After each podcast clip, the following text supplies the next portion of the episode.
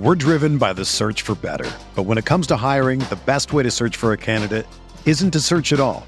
Don't search match with Indeed. Indeed is your matching and hiring platform with over 350 million global monthly visitors, according to Indeed data, and a matching engine that helps you find quality candidates fast. Ditch the busy work. Use Indeed for scheduling, screening, and messaging so you can connect with candidates faster. Leveraging over 140 million qualifications and preferences every day, Indeed's matching engine is constantly learning from your preferences, so the more you use Indeed, the better it gets. Join more than 3.5 million businesses worldwide that use Indeed to hire great talent fast. And listeners of this show will get a $75 sponsored job credit to get your jobs more visibility at Indeed.com slash BlueWire. Just go to Indeed.com slash BlueWire right now and support our show by saying that you heard about Indeed on this podcast. That's Indeed.com slash BlueWire. Terms and conditions apply. Need to hire? You need Indeed. This podcast episode is brought to you by Coors Light. These days, everything is go, go, go. It's nonstop hustle all the time. Work, friends, family expect you to be on 24 7. Well, sometimes you just need to reach for a Coors Light because it's made to chill. Coors Light is cold lagered, cold filtered, and cold packaged. It's as crisp and refreshing as the Colorado Rockies. It is literally made to chill.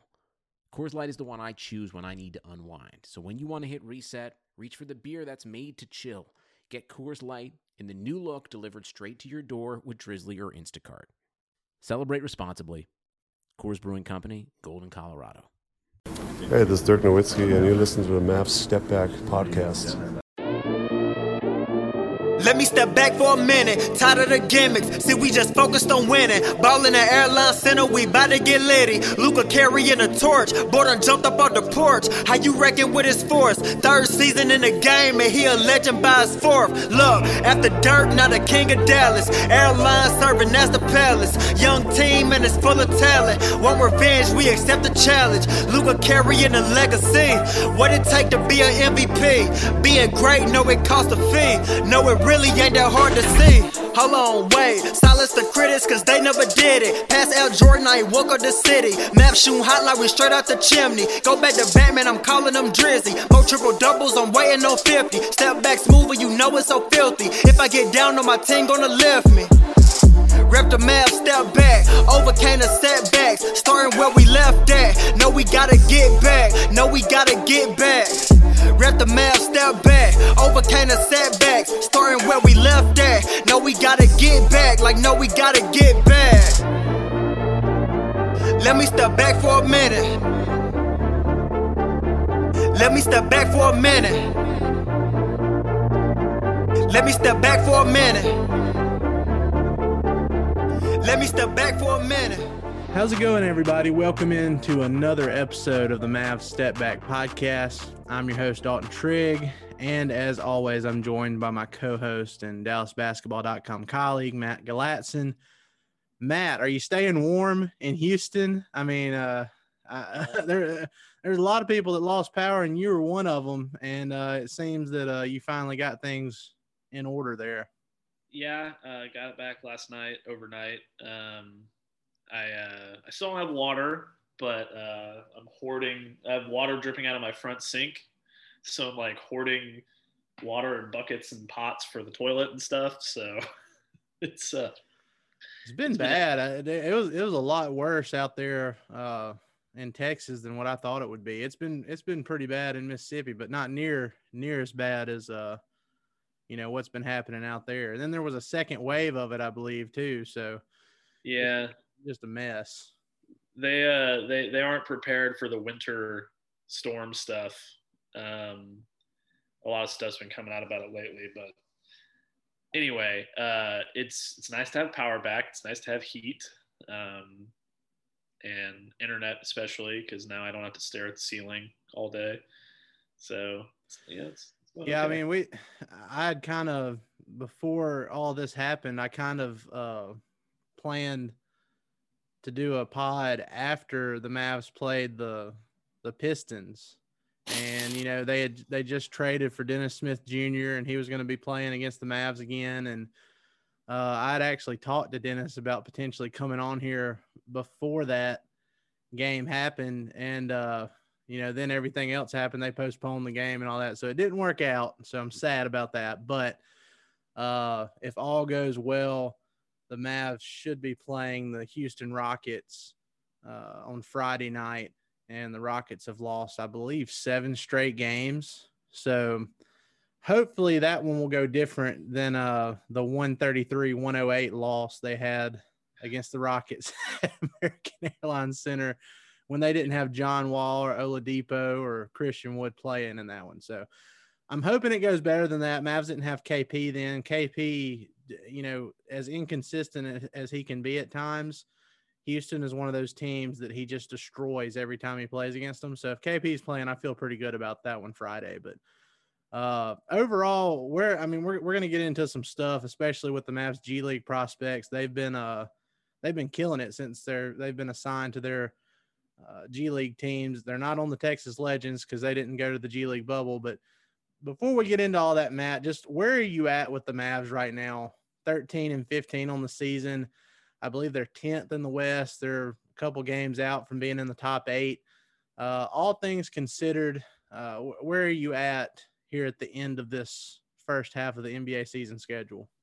Well, I obviously am a little disappointed with the way things have gone uh, early on, but I feel like they've been playing better the last few weeks, or a few weeks, couple weeks. Um, I mean, obviously they have. They've, they've won a few games here and there, and they went on a streak, but they seem to have figured a few things out.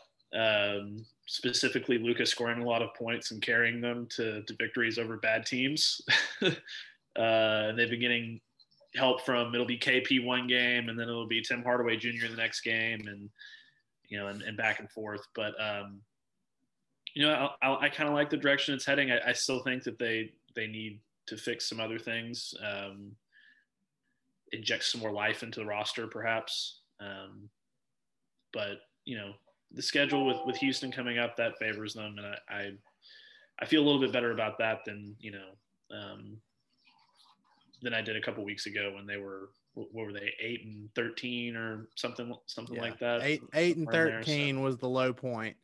Yeah, sky was falling, and everybody was saying Josh Green was Justin Anderson, and Luka is terrible on, on some message boards, and trade KP. I mean, some of that stuff's still going on, but it, it seems like things are starting to stabilize a little bit. Yeah, and I mean, as far as the the Josh Green thing, and again, we're going to get into these these guys being assigned to the G League, but when he was assigned to the G League the other day, he was assigned to Salt Lake City to to play with Tyler Bey, You know, you had some people online saying like, "Ah, look at there." Uh, there goes Josh Green to the G League. That means he's not good. And then here I am sitting over here excited that he got sent to the G League because he's actually going to get to play yeah. and uh, further develop instead of just sitting on the end of the bench uh, on the varsity team. So I'm actually excited about it.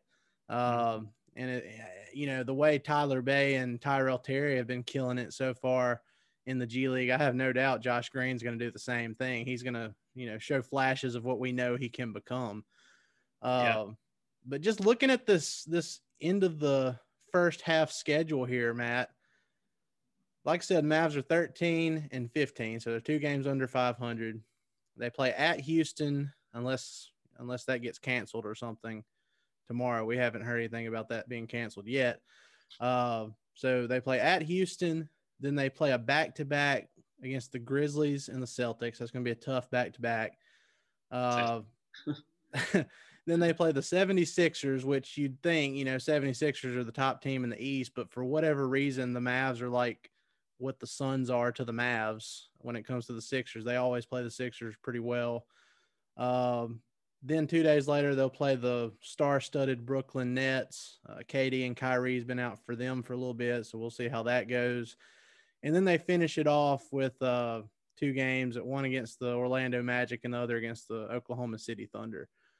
Uh, so, with seven games left and the Mavs two games under 500 where do you think they end up as far as the standings before this is this is over? I, I am saying I think they'll end up a game over 500 before it's over.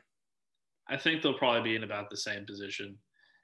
Um, maybe 500, but I don't feel great about Brooklyn or Boston or Memphis. Um, Philadelphia is kind of the one there where I'm back and forth on a little bit. Um, Memphis, I, I think they they can be better than Memphis for sure. Uh, it's just Memphis kind of scares me for whatever reason. They're just so Ja Morant. Yeah. Uh, but you know, it's it'll be interesting to see. I, I I still don't have full confidence that they are where they need to be. I need to see it against some better teams, um, and we're going to have that coming up. So right now, I'll say one game below 500. Um, but you know, Well, I mean the the the last couple weeks. So the way things have been trending, at the very least, you know, the Mavs should be over the getting completely embarrassed, you know, phase of their season because I'm looking back at this. Let's see, they've won five of their last seven games. And you look at the wins, the one, one of the losses was that 31 point loss to the Warriors, which was just completely inexcusable. But you just look at the wins in that stretch Atlanta, six points, Golden State, two points, Minnesota, five points, Atlanta again, one point. Uh oh. no, go ahead. Okay. Atlanta, Atlanta again, one point. Then they finally had a comfortable win, a game that I wasn't able to watch, and I knew was going to happen when I wasn't able to watch it.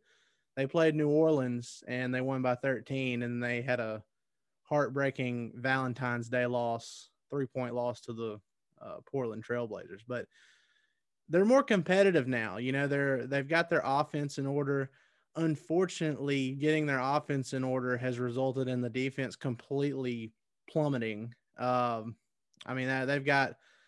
I haven't checked lately, but the last time I did check, they were bottom five in opponents' uh, points per game Mhm. and I think they give up a little over 114 a game, and they score 114 a game. So that's that's not great. The problem is, Matt, I don't know how they fix the defense. Uh, it's it's kind of a give and take thing because we've talked about before. You get the most out of KP when he's playing at the five offensively, but even then, he's he hasn't been consistent. So when you have him at the five, you know your defense is going to suffer a little bit more than uh, if you have him at the four and put Maxi or Willie Cauley-Stein in there, like we saw. Um, I think the last really good defensive game the Mavs had was that game where they held Charlotte to 93 points, and then things just went downhill from there. But Yeah. it's kind of one of those things where you have to have him at the five if you want your offense to roll, but he's really, really hurting your defense when you have him there too. So I don't know what they need to do to fix this. I- I'm curious to see if you have any ideas on it because it's kind of it seems like a sticky situation. there's really not much you can do as far as I'm concerned. I mean, um, unless he magically turns around his defense like he he did sort of at the end of last season, um, you got to have him in there. I mean, he's he's your second best scorer. He's your second best player. Um, I'm wondering too, like I wonder how much KP's lack of defense. I- I'm wondering how much that is magnified by the fact that Maxi Kleber hasn't been what he usually is on defense. You know, because Yeah, I since mean, he s- since he came back from COVID, he's just he's not the same defensively, and I think that probably magnifies KP's uh, inabilities on that end. I'm sure it does, but also I think that because Maxi has been so bad on defense, you know, they don't have anybody else to fill Maxi's spot either. You know what I mean? So it's it's not just one guy that's bad on defense. It's two guys. So you basically have a barn door on defense, and that's that's killing them. But they don't have the personnel to fix it. Um, I mean, the only thing to do. I mean, I know people probably think that we're annoying at some point because all we talk about is trades sometimes. But It's one of our things. I mean, what can you say? well, yeah, I mean, but, but when you're 13 and 15, obviously you need to change something. Yeah. It's one thing if you're, you know, the Lakers or you know whoever's on top in and, and I guess it's Utah right now. I mean, Oh yeah. if you're if you're first or second in the West, you don't talk about trades. But when you're below 500 and your team has some major issues, of course that's what you're going to talk about because that's what you need to talk. That's what your team needs, and I think that's what they need here. They need to trade for somebody who can solidify the middle for them, but they also need to figure out what they're doing on the perimeter because Josh Richardson and Dorian Finney-Smith haven't been enough either. Yeah. So You They have a mentioned Utah. You mentioned Utah. I just want to chime in here quickly, but uh, they've won 20 of their last 21 games. They are flaming hot. yeah, it's- I, it's I, I knew they'd be good. I, I didn't think they'd be near this good. It kind of, uh, I tweeted about this a few weeks ago, but they may not win the title, but it sure does feel like this might be their year. Uh, as well rounded as that roster is, as good as they've been. But maybe they're Yeah. the 2011 Mavs. I mean, it feels like it because the Mavs started out that season in a similar way until they had some injury issues. But yeah, I mean, it's gotten to the point now to where, yes, all the COVID stuff greatly affected how the Mavs uh, could have started this season. And you see things now where, like, the Mavs, even though, even though they had four key guys out, for a long period of time. They were still playing games because they had over eight player. They had eight or more players available. Well, now you see the thing like with San Antonio with the Spurs, they have more than eight players available, but the NBA just uh, postponed their next three or four games, I think. So you have a lot of people thinking like, well, how's this fair? You know. uh, so th- that's unfortunate. I'm sure they have their reasons for it, but.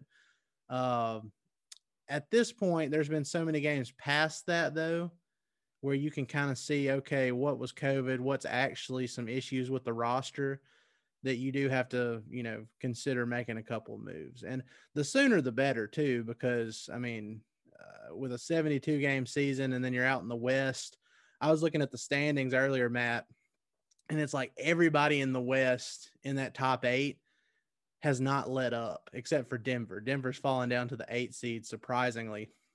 But everybody else above them, eight and two in their last 10, seven and three in their last 10. You know, it's just relentless. They uh, they're not letting up. And the Mavs, they're gonna have to do something. They're gonna have to go on a big run uh, if they want to not just get in the playoffs, but if they want to get higher than that seven or eight seed and potentially get trounced by the Lakers in the first round. So, or Yeah. Utah. I mean, that's kind of what we talked about at the beginning of the season. It's like the with the shorter schedule, there's a smaller margin for error, and it's very unfortunate that they got off to the start they did because now they're in a pretty big hole. And I, I the other teams in the West, they know there's not a margin for error either. They're not going to let up. I mean, it's every night's just going to be a, that a little bit more intense during the regular season now, especially as we continue to go forward. And let, and let me say this this shouldn't even have to be said, but I've seen some stuff online and I, I just want to address it. If you think that Luka has anything to do with the Mavs struggle, or if, if you think that Luka needs to be doing more than he is right now to will his team to more wins, then you don't know as much about basketball as you think you do because he's he was an all NBA first teamer last year and by the advanced statistics by the analytics he is having a better season this year than he was last year.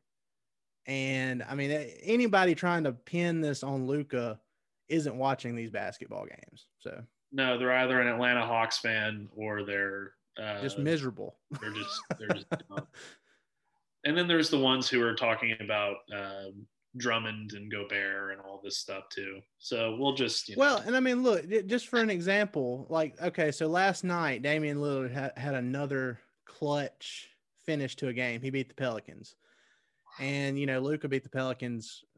Luka went for 46 and beat the Pelicans by 13 the other day. So I don't know how this came up. But anyway, the point is, you know, people are saying, like, oh, well, Damian Lillard, he just goes out there and, and wins games for you uh Luka needs to be doing that. I mean, it's not as simple as that. You go and look at that box score last night from the Blazers and Pelicans.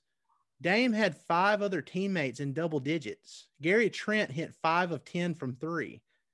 and Melo and Covington, I think they only missed one three each. So you have to have help, even as good as Dame is. I love Dame. He's one of my favorite players in the league, and he's super clutch. He's really good and everything, but you can't do it all by yourself. You know, he got help throughout that game, and then when it got to the fourth quarter, he hadn't had to do it all himself up to that point, and he had the energy, the stamina to go out there and do what he does best in the fourth quarter. So it, you can't yeah. just do it all by yourself and then expect, you know, 48 minutes of a guy being an all world player.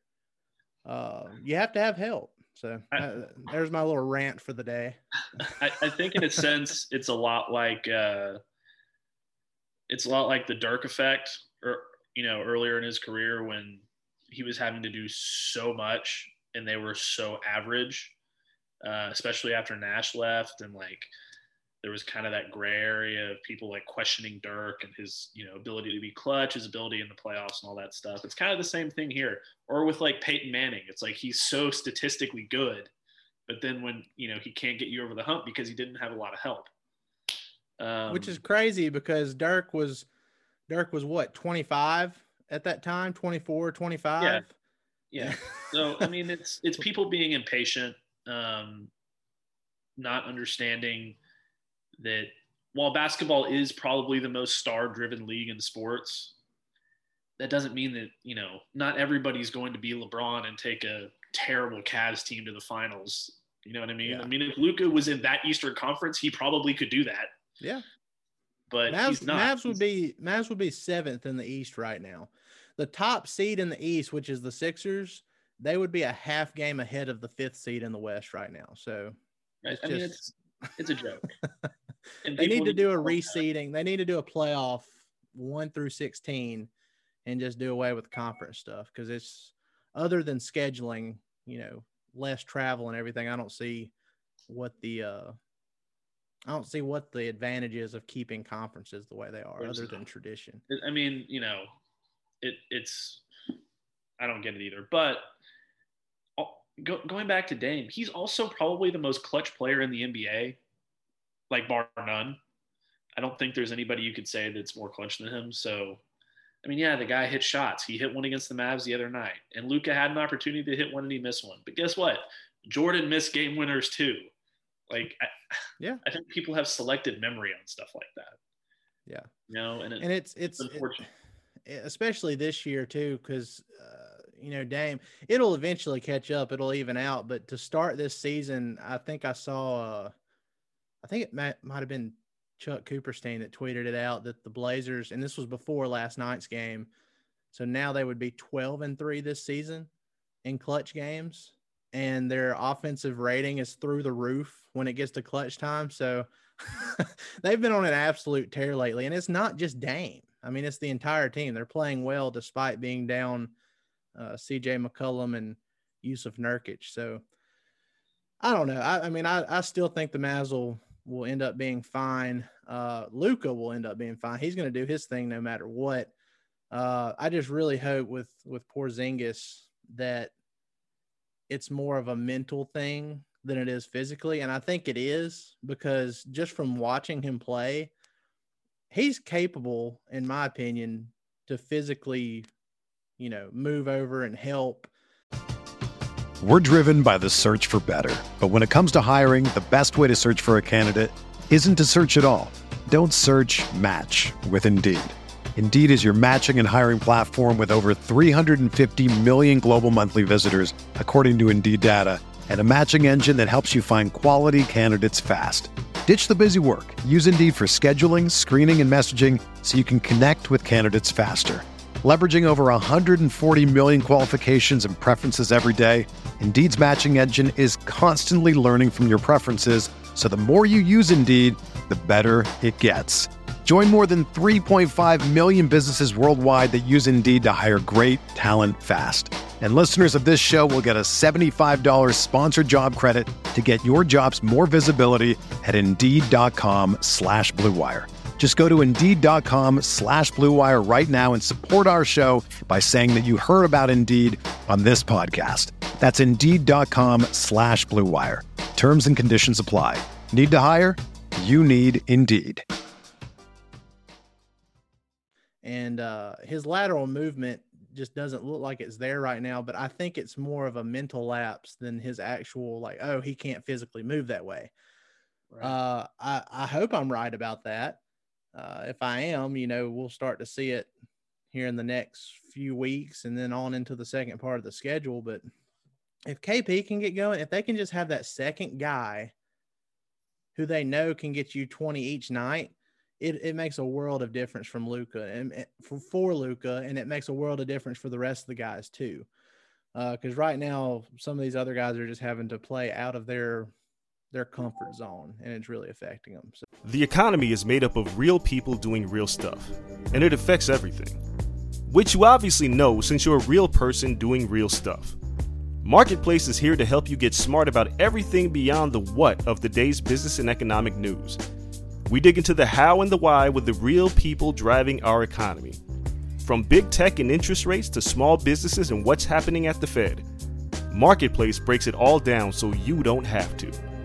Listen to Marketplace wherever you get your podcasts.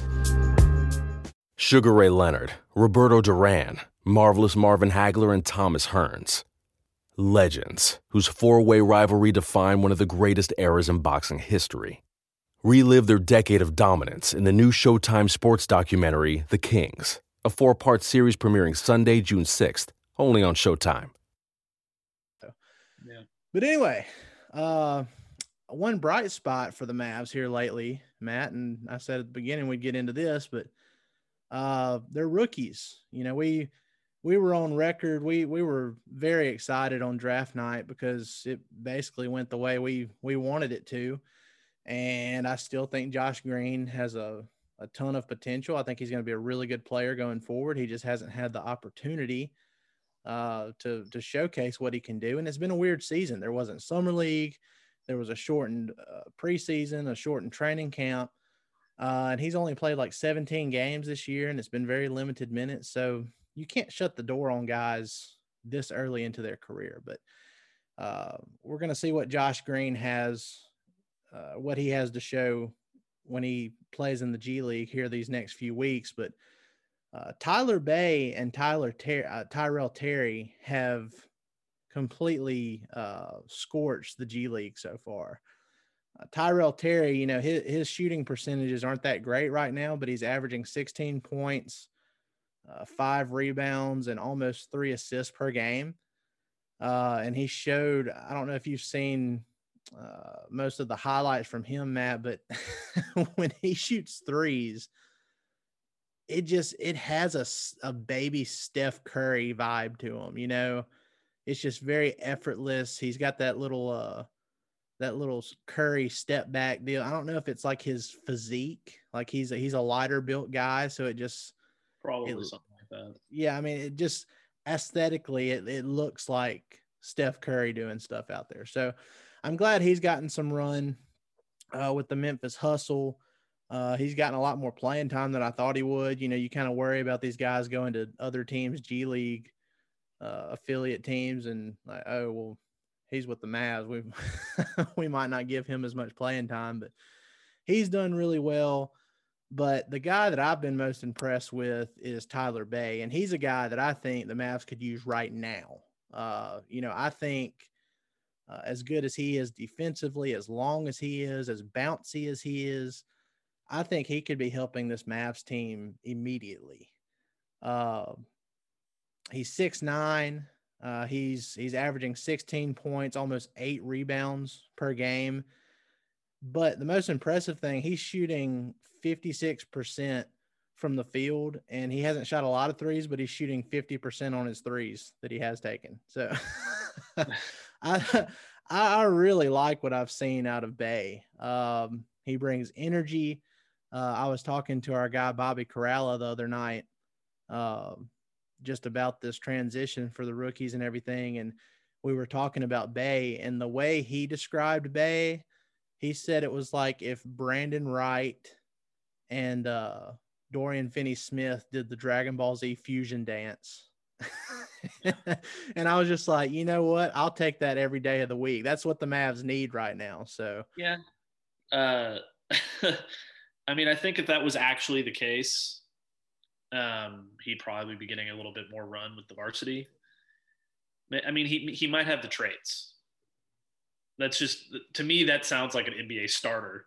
Like so, you know, I don't know, but I mean that sounds great to me. I'd love for them to have that. I just uh, I'm a little cautious with getting too optimistic about G League guys because to be fair, you, you can finish your thought, but to be fair, I, I think he was just saying like this is the prototype. You know, yeah. this is this is what he could be. It's not what he is now, but he's shown flashes of that's the kind of player he can be.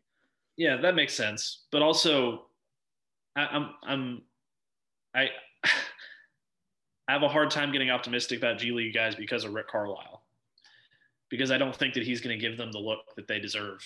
Even that's if, fair. You know, that's completely mean, like, fair because Josh Reaves was the G League darling last year, and we all thought that he had great defensive tools and athleticism. And when he got to get on the court, you can kind of see it, you know. But I don't know that he's going to give Tyrell Terry or Tyler Bey the opportunity to get on the court. He's given Josh Green a couple of opportunities just based off necessity, and now that that, that necessity is gone, he's he shipped him off to the G League. And I just, you know, I have, I have a lot of big bones to pick with Rick Carlisle at the moment. Yeah.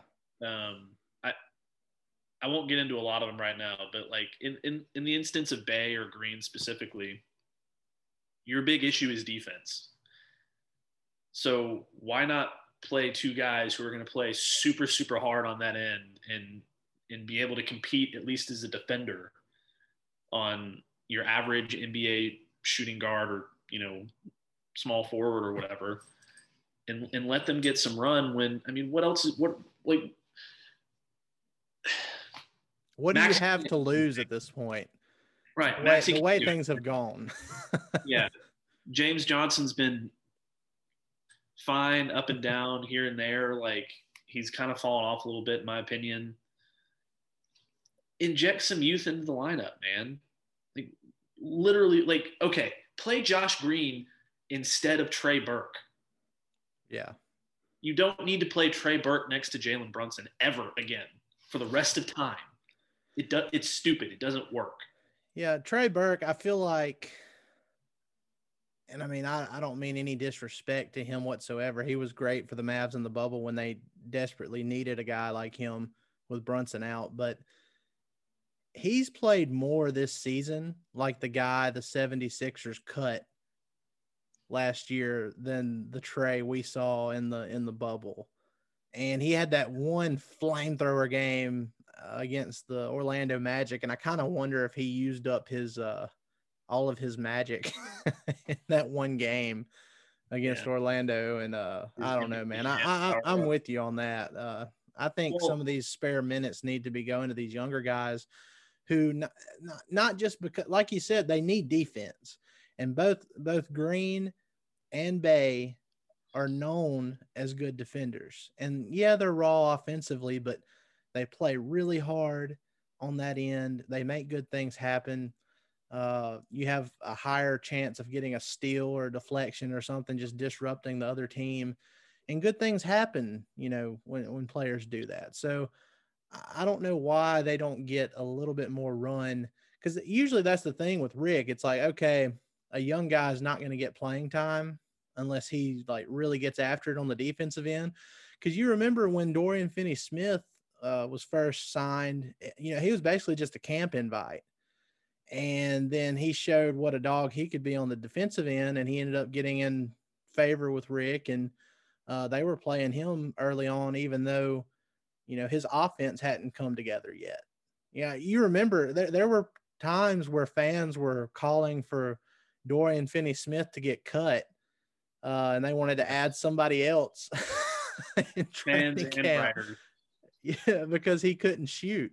But Rick was playing him anyway because he was making a positive impact on the defensive end. So I don't know why that same rule can't apply to these guys, especially guys that, you know, you drafted uh, Green at number 18, and then you drafted Bey as a part of that trade where you sent Seth Curry to Philly, who's killing it now, and you get back Josh Green and Bey and you know, not, Josh Green, uh, Josh Richardson and Bey, and Josh Richardson's kind of underperformed too. So if I'm the Mavs, I'm trying to make something out of Bey to salvage that Curry trade because the Curry trade is looking bad right now. Yeah, the Seth Curry thing sucks. Uh, it sucks because I mean he had an awesome game the other night, uh, and every time you see him drain a three, you're like, man, I miss him. he, yeah. his, his, he's almost he's on track or he's very close to having a 50 50 100 season as far as efficiency goes. And that just doesn't you know 50 40 90 is already rare rarefied air. Yeah. And there he is giving you uh, a 50 50 100 yeah. But like as far as Bey goes whether what bobby said is true or not there's no reason he can't be the next dorian finney smith yeah like give give the guy a chance. He's obviously got the athletic tools to do that at least. So just just let it happen. Like And honestly to me, you know that that was that was Bobby's response to what my what my eyes see and again, I'm not saying that Bey is going to be this player, but just like physically how he's built and like how he plays the game, it's it gives you kind of a Shawn Marion type of vibe and uh, he's not he I, he'll never be Shawn Marion. I'm just saying like with how he plays, like the feel he gives, it it, it kind of has a Shawn Marion esque vibe to it. In in the athleticism too. I mean, it's there. There's no reason not to have that kind of athlete on your roster, and instead you're trotting out, you know, Dwight Powell to run around for a few minutes and get hit in the face, and you're running out yeah undersized Trey Burke. I mean, there's there's different ways to construct the the, the second unit in your roster where Bey could slide in there or Green could slide in there and they can make an impact on the defensive end. It doesn't make sense that they're not. And that's Rick being old man coach, NBA, stubborn, red Auerbach cigar, Rick Carlisle. And it's annoying yeah. and it's hurting them. Yeah. And look, I don't think I don't think we're grasping for straws or anything either, because uh, you've got national national media guys like Tim McMahon. Uh, he tweeted out the other day, like he's even noticed what Bey is doing uh, in the G League, and he even wonders if he could get some actual rotation minutes for the Mavs this season, as well as he played. So I mean, it's not just us calling for it. There's a lot of people seeing what he's doing right now and thinking like, man, this guy could be helpful. So hopefully it trends in that direction and uh, we can get a little bit more. Because I mean, Green, he's had a couple opportunities. He hasn't had a lot, but he has had a couple opportunities to you know showcase what he's got. Uh, but you know, Bey, he just he really hasn't gotten anything except for you know some throwaway minutes at the end, like say that early 50 point blowout of the Clippers that seems like eons ago. Uh, he got a little bit of like two minutes maybe in that game. But other than that, he really hasn't had the opportunity. So I, I really hope it works out. And I hope he can end up helping the Mavs sooner than later. And that would end up that, you know, I think Josh Richardson will be better than what he's been so far. Uh, it's kind of trended that way the last five, six games. Uh, but if Bey turns out to be just a rotational player, if he like like you said, if he can just be kind of what Dorian Finney Smith is, even that makes that trade a win. It makes it look better at least. Well, it's it's not even that. If he's three quarters of what Dorian is, it's a win, or half of what Dorian, because Dorian's a really good defender, just a helpful player. Yeah, if he's if he just contributes defensively to a team that is struggling big time in that area, it's a win. Yeah. I mean, he could before Dwight Powell got hurt, he was a good player. We we frust- we were frustrated with him. We yelled about him, but he was a good player. He was an impactful player. Yeah, he wasn't he was perfect, but he was good. Yeah, he, yeah, he was a he was a throw in with Rondo, but he was the better thing that came out of that deal. I'm not saying Josh Richardson to Rondo by any means. Don't get that twisted. But there's no reason that that Bey shouldn't get an opportunity to have the same chance that Dwight Powell had when he got when he came here from that trade, or that Dorian had when he came into camp. Just the fact that Rick doesn't give these young kids opportunities to succeed early enough, it, it bothers me. to no end. Well, and I th- that's a good point you bring up about about Dwight Powell because I think if we want to be optimistic about it, I think that's one thing you can look at and be optimistic because the way that Rondo trade went, I don't know that the Mavs, I don't know that they thought that Powell would develop into what he did before the injury. Because, like you said, he, I mean, he wasn't a perfect player, but he was, he was very good. He was an elite roll man, uh, finishing lobs and everything like that. So, I don't know that they saw him turning into that kind of player at the time they traded for Rondo. But I think the way the Rondo trade went, it kind of made the Mavs front office a little hard headed.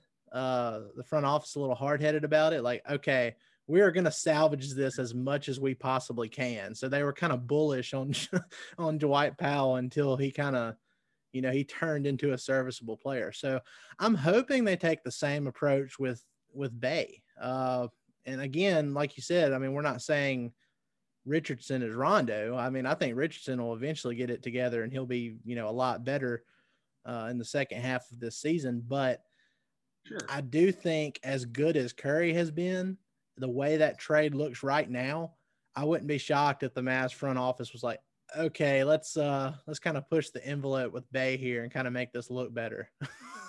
so yeah, yeah. we'll see how it goes. I, I think one thing that's getting lost on people also is I don't I really don't want to use this as an excuse, but it's true. I think when you make that much of a roster turnover to key positions and basically your entire the entire fabric of your roster has shifted, like bringing in Josh Richardson, shipping out Seth Curry, playing James Johnson, uh, Willie Cauley Stein getting, you know, just things they haven't had continuity with their roster and from year to year and in quite a while. And this past summer, they made a lot of changes that made a difference. You know, JJ Barea is gone, this, that, and the other. It takes time for all of these pieces to fit in together and play with chemistry. I mean, it 27 games is a lot, or 28 games, whatever it is. But I still think they need more time to figure out how to play together. Yeah. Like all the COVID stuff, all the injuries, it's just it's been so up and down for the roster the whole way. The only constant thing has been Luka. The only yeah. constant thing. Everything else has been out of whack and all over the place. So I think that the the general fan needs to kind of take a step back and be like, all right, we can see what this looks like after the All-Star break and as we approach the trade deadline. But like right now, I think they just need more time. And yeah, I know I mentioned a trade earlier, and I still think that's something they could possibly need. I think need, they but... definitely do. I mean, I agree with I agree with you that the team needs needs more time to gel because the way things have gone, and it already being a weird season anyway, where they didn't have a normal training camp, preseason, all that all that stuff. The season started a whole lot sooner than it usually does because they wanted to rush to uh the NBA wanted to try to save as much revenue as they could uh, heading into this season. So it just it hasn't been your typical your typical year all around, and that was even before the team lost four key guys to COVID for two little over two weeks. So I agree. Yeah, they they do have to uh, have to gel a little bit better. And getting over COVID's hard. You know, I, I got it and post COVID was worse for me than actual COVID. You know, I felt cruddy for a few days when I had it, but uh, the lingering effects for the next two, three, four weeks, it was pretty bad. Uh, so yeah.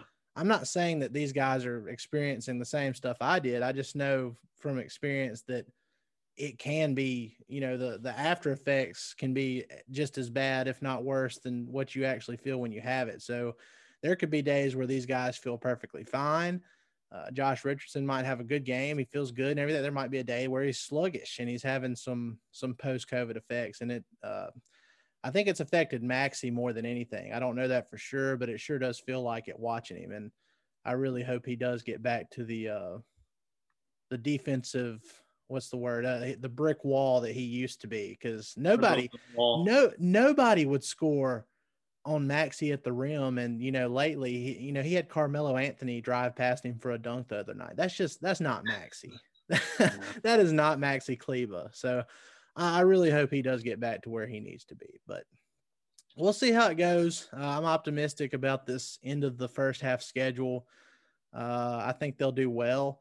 I do expect them to be at or at least a game above 500 before it's over, just based on other team situations with injuries and uh, who they have left to play. But hopefully they do get there before the end of this first half schedule because I haven't shaved uh, in like three weeks and I haven't got a haircut either. That's a mess. Uh, I, I, really need to shave, Matt. So I don't know if you're doing the 500 beard thing too, but it's no, getting a little out of control.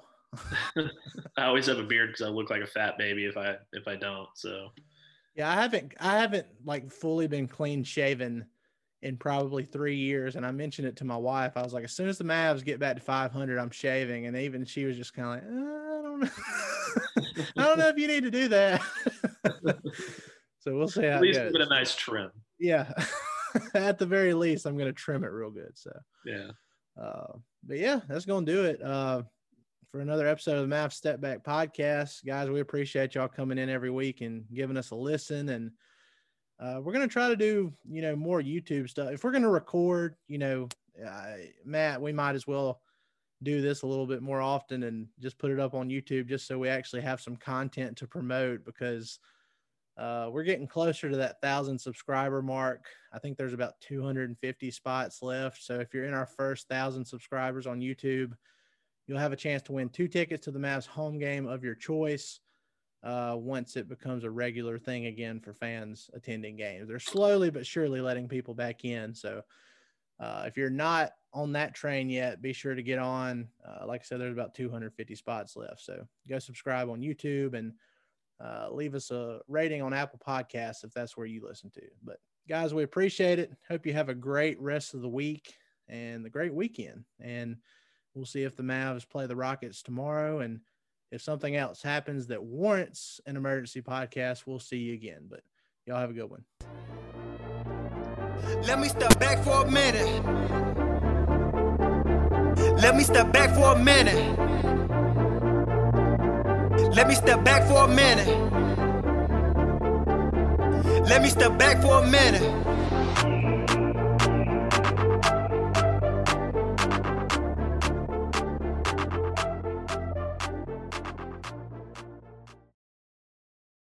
Sugar Ray Leonard, Roberto Duran, Marvelous Marvin Hagler, and Thomas Hearns.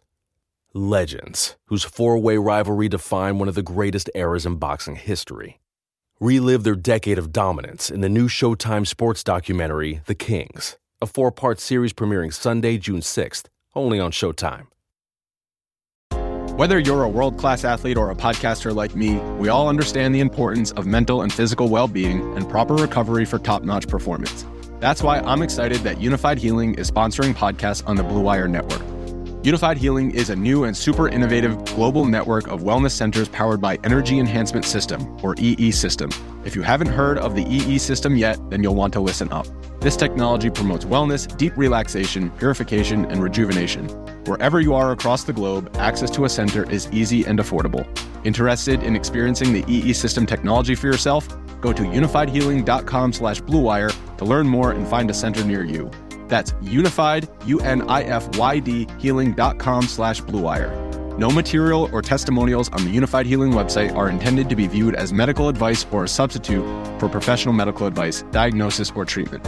Always seek the advice of your physician or other qualified healthcare provider with any questions you may have regarding a medical condition or treatment and before undertaking a new healthcare regimen, including EE system.